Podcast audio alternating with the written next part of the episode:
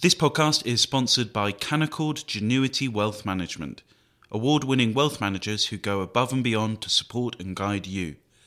Visit candowealth.com to start building your wealth with confidence.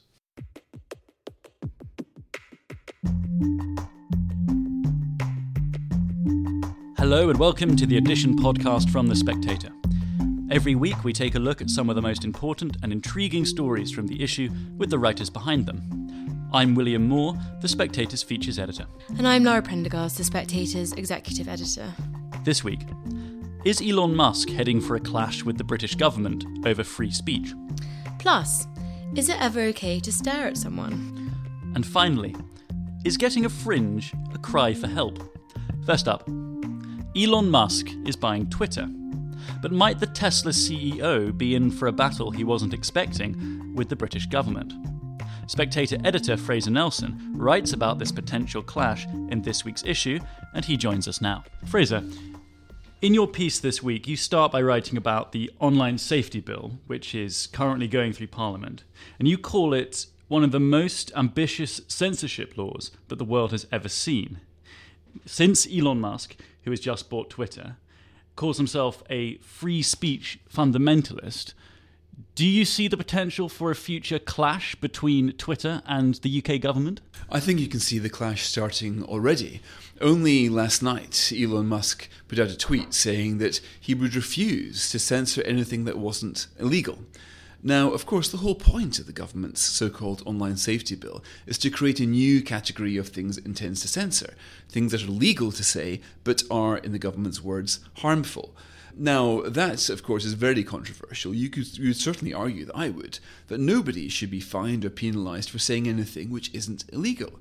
Yet the government wants to create this new censorship code. And by the way, the first government in the world to attempt to do this. This is why I say it's the most ambitious. Well, the first uh, democratic, the democratic government, yeah. yeah. I mean, God, there's enough of this in China, but the um, but of course we're actually following the Chinese model in that we are asking. It's going to be the social media companies here, as in Beijing, who are going to be required to do the censoring. So the government will go after the companies. So what's happening here, as in Beijing, if anybody tweets or posts on Facebook or posts on YouTube something which the government regulator disapproves of, is going to go after the companies is going to go after them hard to 10 a maximum of 10% of their global revenue. Now this is billions of dollars.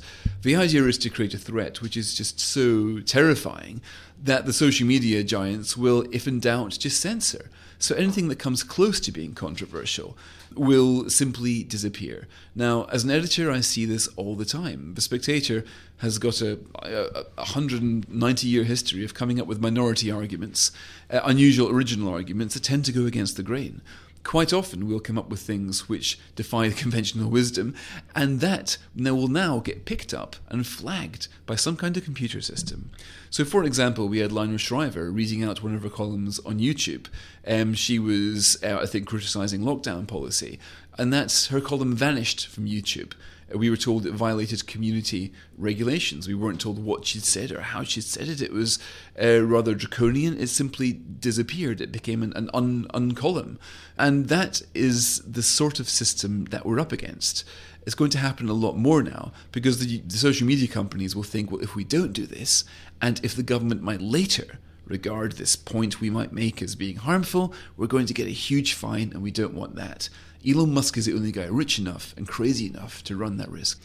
But Fraser, do you, I mean, do you really think that Elon Musk does care enough about free speech to fight the presumably many battles that are going to come his way once he takes over Twitter? Well, he says he does, and he's also forked out $44 billion buying Twitter, and he's done so because he says he wants to defend free speech. So again, we you, we have to recognise that he has put a considerable amount of money where his mouth is on this. And why would there's no other reason for buying Twitter really? It's commercially, it's lost money eight out of the last ten years. It was going nowhere as a business. So I think he ought to be taken at his word. But my problem is I don't think he realizes just how how much of a battle this can be because when you're fighting free speech, you're usually fighting for somebody to say something that you don't necessarily disagree with. Will Elon Musk fight, for example, to have the likes of Tommy Robinson saying various crazy things online? Would he fight for for a genuine hateful comment to be published on Twitter because saying hateful things is perfectly illegal. Of course, we all know that things like porn are perfectly legal, but you don't put them on Twitter. A line is always drawn somewhere.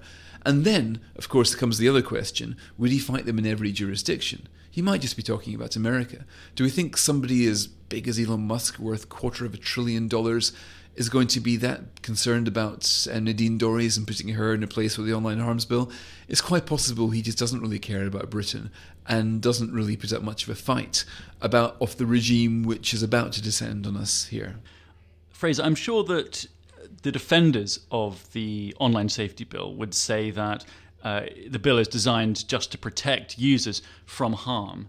Uh, when Katy Balls interviewed Nadine Dorries uh, elsewhere in the magazine, and for her podcast Women with Balls, she asked her how the culture secretary would define uh, a Twitter pile on, a harmful Twitter pile on. Here's what Nadine Dorries had to say. So, a Twitter pylon on a footballer because he missed a penalty of racist hatred is applicable. Twitter pile on on me because someone doesn't like the online safety bill doesn't count because that's public debate. Are you satisfied with her distinction? No, I think it's complete nonsense. And I think this is why, which is really terrifies me what the government's doing. I think they genuinely don't realise the danger of vague regulation. If they say the word, if the word harmful is vague, which it is, then that gives huge power to anybody to interpret it. So we've had from Nadine Dorries, she was mentioning Jimmy Carr's jokes recently as an example of something that's harmful. Now, if, if Silicon Valley thinks that um, off color jokes by Jimmy Carr are going to be um, making them falling foul of a censor, then of course they will censor all kinds of humour and jokes, and you can see the chill factor simply because nobody knows where this line is going to be drawn. This is the problem with all of this hate speech and every restriction on free speech that you make. Unless you're very specific about what you say, then you'll end up with a chill factor sent down all of media. And people might think, oh, the Spectator wouldn't be included in this, or my newspaper wouldn't be included in this. Nadine Dorries herself would say, oh, don't worry, Fraser, our legislation actually protects our friends in the newspapers. But I'm afraid to say the relationship between newspapers and the online world and magazines is far closer now. Look at this podcast we're doing at the moment. As far as I know, Apple iTunes, um, which it is distributed through, doesn't have censorship bots. But if we put it up on YouTube, it would have to go through YouTube censors. If we were to do a transcript and put it on social media, it would go through their censors. And when we decided during lockdown to start to really critique what the government was saying and doing, commissioning academics to look at these studies on and face masks, for example, we knew we were running the risk of falling foul of Facebook censors, which we did.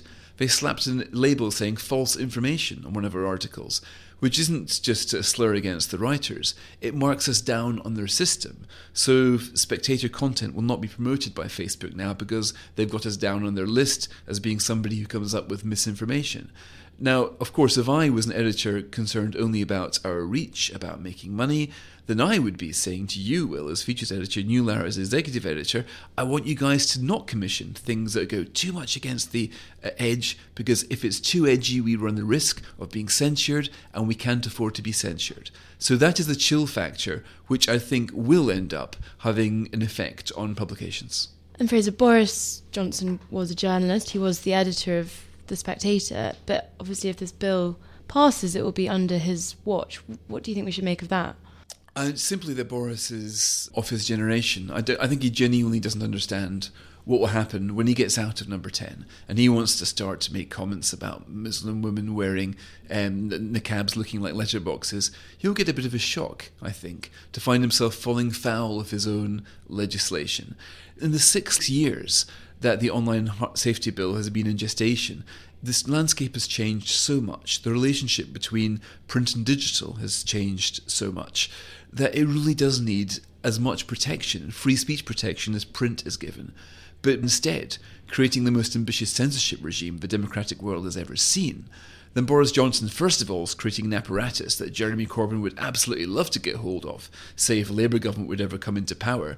An apparatus that could be very easily used against anybody making conservative arguments, but most of all, an apparatus that violates Britain's 300 year tradition of free speech. And that, for a journalist come prime minister, is a rather shameful legacy. Well, Fraser, I find it very hard to believe that Boris Johnson might fall foul of draconian rules that he himself imposed. Uh, but thank you very much for joining us. Next up, if you've been on the tube recently, you might have spotted a rather startling sign. It's a poster that warns passengers about intrusive staring on public transport, so as to protect women from feeling intimidated on their commute. But who, we ask, will speak up for those who love staring at people on public transport?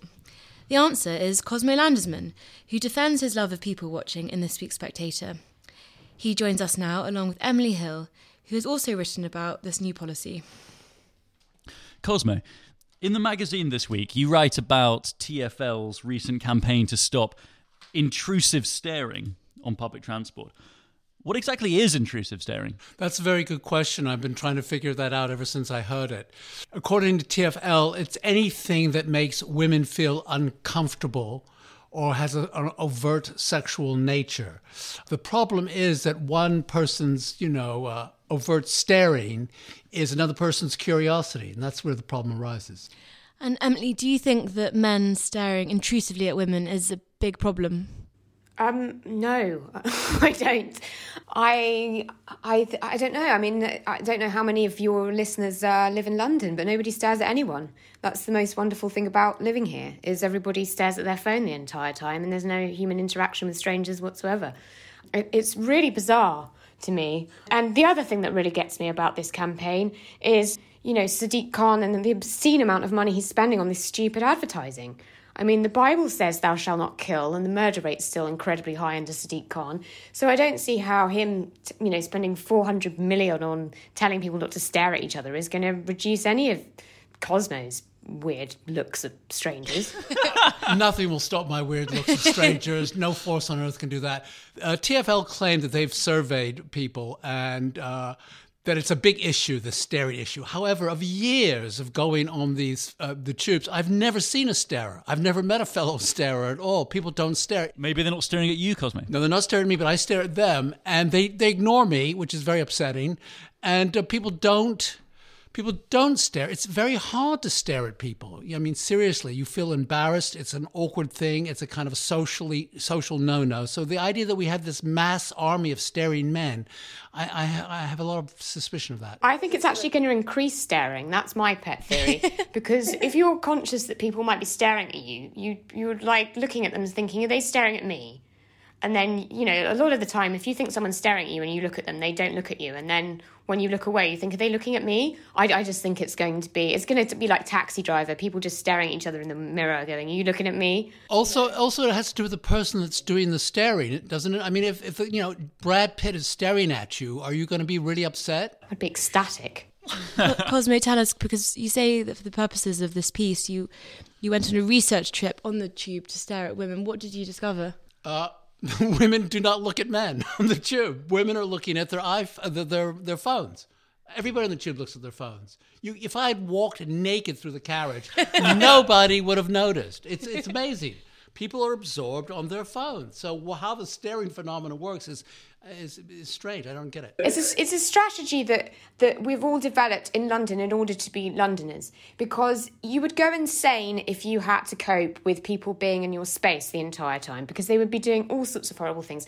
So, what you do is you just go into your own little world and just pretend as if no one exists. And um, coming from a small village is actually something that I find very freeing. So I just I just think the government just needs to butt out of our business at this point. I don't understand why they won't go away and leave us alone. Well, Emily, I mean, I suppose a defender of the TFL campaign would say that the intention is to make women feel safe. That women on public transport, you know, uh, especially late at night, perhaps. Uh, could get unwanted attention from sex pests, and perverts, and, and, and so on. Uh, I mean, do you do you just not buy into that as an argument? I just don't see how a TFL poster campaign is going to help with any of that. I think the thing is, is that men know that they're not supposed to stare at you. men know that they're not supposed to rape you. They know they're not supposed to sexually abuse you in any sense. Everybody knows that. Uh, it doesn't stop it happening. And uh, I've got serious concerns about the police after Sarah Everard. And, you know, the idea that you would go running to a police officer to report this sort of thing seems frankly ridiculous. I mean, there are these problems, all sorts of horrible, horrible problems. Um, and I'm not denying that there are. But I think you know, saying staring equates to an, any kind of sex crime is we're getting into pretty worrying territory. You know, the, the, the whole woke silence is violence and you know therefore but isn't the problem isn't isn't staring a very a very loaded term i mean you could look at someone with a kind of curiosity you know what you look at people on the on the tube and you get lost and you think well what's their story you know and you you start thinking about and you're looking at them, suddenly you're a starer. And the assumption is that you're staring. If you're a man, always has some sort of sexual intention. And I don't think that's true. We men occasionally have curiosity about other things and other people. Do you think, Cosmo, that masks have played a role in this, in that they've kind of focused people on focused each other on their eyes. Matthew Parris wrote a column a few months ago where he said he found masks actually quite alluring because you could only see, see a person's yes, some, eyes. something of the cod piece about them is exactly, how he described that was it. his phrase. Uh, I hadn't thought of that, but I get it straight away. Yes, and yes, I can see that because the eyes. I mean, it cuts down the story to the eyes, and you you know that you've got a limited space to work and de- to develop with. And Cosmo, do you think the campaign makes assumptions about men? If a, if a man is staring, uh, again, it, however you define staring, but if a man is looking or, or staring, does it make a, a, assumptions about their intentions, perhaps? Yeah, there, it ties into a narrative about toxic masculinity, and men who stare have got nasty things on their minds. Uh, and I say in the piece that I think men often just have simple curiosity about their fellow man. It's it's looking is the basis of empathy and understanding, and that somehow gets pushed aside because of another narrative about men on tubes are you know seedy and kind of nasty and dark. And Emily, which they, by the way, occasionally are, but I'm not, I'm not denying that, but not all the time is what I'm trying to say. And Emily Cosmo says in his piece that he enjoys people watching and, and, looking at women. Do you enjoy staring at men on the tube? No, no, I don't. I have to say, I have to say, having uh, done this defense of staring because I thought nobody would be so mad as to say it's perfectly all right to go around staring at people. I actually no. I was taught never to look at anyone. Like, like I was raised. I remember they did this. Uh, they did this psychological experiment at school, which we didn't realize until after it was over was a psychological experiment. It shows how pathetic the teaching is at the state school. That, this would even be a lesson. But anyway, these uh, girls came into the classroom and they had a massive fight, and then they le- and then uh, they left. And then they gave everybody a questionnaire to see, you know, what the argument had been about, what had happened in this argument and I was the only person who couldn't get any of the answers right about what had been said or what, anybody looked like. My mother told me it was incredibly rude to to bother about what anybody else was doing. Don't look at them; they're not going to look at you. Mind your own business. So um, yes, that's the only point I disagree with Cosmo on. Cosmo and Emily, thank you very much for joining. And finally, Martha Gill writes in this week's Spectator about the subject of fringes. Why have they come to signify a difficult or traumatic phase in a woman's life, she asks. Martha joins us now along with celebrity hairdresser Cristiano Basciu, who's ready to defend the fringe. Martha, in the magazine this week, you write about fringes and, and why they've come to symbolise emotional turbulence. Why do you think the fringe is so maligned? well, it always was maligned up until uh, really quite recently, well, in the last sort of hundred years, before then, it was always seen as a sign that a woman had gone mad or was immoral. Um, there are instances of, even as late as the flapper bob, of which the fringe was an integral part of parents suing hairdressers for giving their daughters a haircut in which they could never get married. But then it sort of became quite sexy with Jane Birkin and, and Kate Moss. But now we see around 2018, I think, there was a number of things that happened that have all conspired to make the fringe unacceptable again in terms of it, it looks like you're having a mental breakdown. But in part, I think it might be a backlash against the manic pixie dream girl, who was epitomised by Zooey Deschanel, who herself was epitomised by her fringe. Then it's just it's a, it's the kind of haircut which makes it very easy to portray as somebody having a mental breakdown on screen. So in Girls, Hannah Horvath had a mental breakdown and in the process of that cut her own fringe very badly. It ended up looking like she was a Middle Ages monk. And 30 Rock, Liz Lemon gave herself a fringe at one point and also some very it went along with a, a, day in which she got some eye surgery which made her cry out of her mouth rather than her eyes they were seen as part of the same decision anyway so all that accumulated i think and built up to turn the fringe into a sign of of, of something very wrong that can't necessarily be cured with a pair of scissors cristiano do you think martha's being too harsh on fringes here is it unfair of her to say that they, they've become a sign understand. or Um, something. I, I, I for for I understand her point that where she from, but free fringe is is a complete. I mean, it's changed the way like like Françoise Hardy, like Lily Bardot make the French look sexy. Not they were cut perfectly. The French chansonnier have all these French, and then it's come from with Charlie's Angels and the fringe with the top model come up. But then I think is the fringe become fashionable where or you do Botox or you do fringe. so